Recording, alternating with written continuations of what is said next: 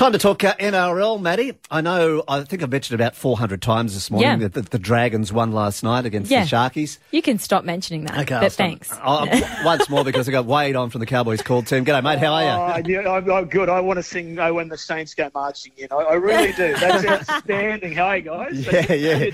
Two wins in a row. Nice start to the season for your Dragons. Yeah, which is good. They come from behind last night. Yeah, they did. It was a little bit scrappy in patches, but I guess that's the sort of style of game the Sharks play. But, the Dragons, I bet the Broncos wish they would have kept Ben Hunt. There's no doubt about that. Yeah. They're forming a nice little halves combination and a good forward pack too, your Dragons. So I think you've got a lot to like about season 2018, Mark. In saying that, they had a good start to last season, remember? Yes. They started well and they sort of fell away. So fingers crossed, mate, for you. I think they were the only one I picked on the footy tipping last week. Oh, geez. Wasn't it? What?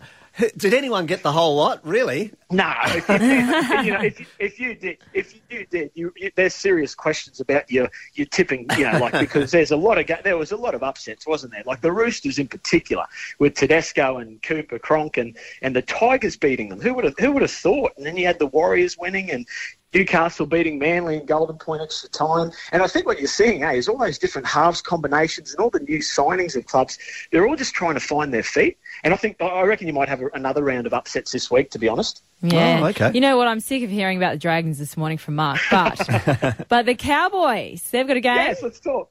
Yeah. Is there an injury? What's going on there? Michael Morgan. Oh, he was out last week, and he'll be out again this week, actually. So it's a bit of a week-by-week proposition. It's with the injury for him. So fingers crossed. I spoke to Glenn Hall, who, of course, former Cowboy and works at the club, and he said, week-by-week proposition, and hopefully, he's doing his rehab, and hopefully he'll be back on the park. But, look, Tamari Martin, I thought, played really well last week against the Sharks, and he'll partner Jonathan Thurston again tonight against the Broncos. So, fingers crossed that combination fires up and the Cowboys get a win. Yeah, what are we like there at Suncorp in history, yeah? Oh, look, not too bad. We've evened it up over the last few years. Yeah. 14 times we played, Brisbane 9, Cowboys 5. But, they've played each other about 8 or 9 times in the last few years.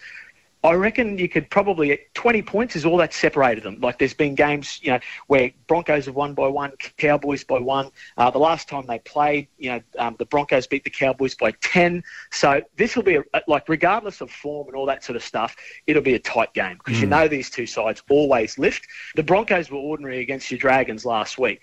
But I think Wayne Bennett would have put a kick, where, and I think they'll be ready to go. But that forward pack of the Cowboys, gee, it's good. And the other thing too, the Cowboys bench is playing really well. So, I think the Cowboys can get it at Suncorp, but it's going to be a cracker of a game.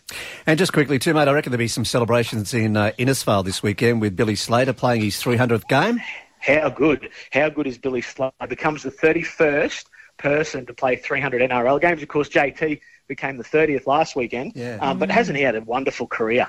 Went and trialled with Norths down in the Queensland Cup and got picked up by the Melbourne Storm and hasn't looked back, wonderful to see him play 300 games for the Innisfail boy. Yeah. Yeah, I think we all have a soft spot for him. We do. We still call him our own. Yeah, absolutely. Let's face it. The Storm are basically a fourth Queensland side anyway. So, yeah, for sure. Yeah, so we love them. We love the Storm, absolutely. What? How's the weekend? Shape it up, mate. It's not looking too great, but Sunday, Monday, you're probably looking around 10 knots. Okay. Tomorrow, probably 15 for just about the rest of the week. But a bit of rain apparently coming, and there is a few warnings of flood watches for Cairns to mainly Cape Tribs sort of areas. The rivers are still running pretty quick. The Upper Barren River is still running pretty quick into the Tinaroo. Tinaroo is up to about 72.3 now, so it's gone right up there. So plenty of water to chase those fish up there. Mud crabs were good over last weekend. Haven't heard much on the crab front this weekend, but there was up to 23 crab pots on the Esplanade last weekend, so there would have been a lot of crabs being caught.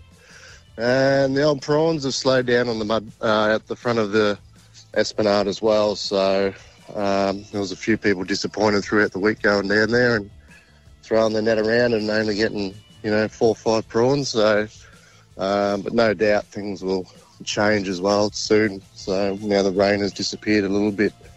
The creeks are still going pretty good. There's still plenty of barra being caught if you put the effort in and get some live bait and find those little critters around the place.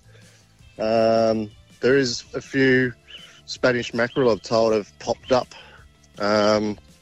south of Cairns as well. So we might be starting to see a few of those come into our areas as well. So they're always popular for people chasing those. So over the next few weeks, definitely get out there and tow some gars around and some wogs and see how you go.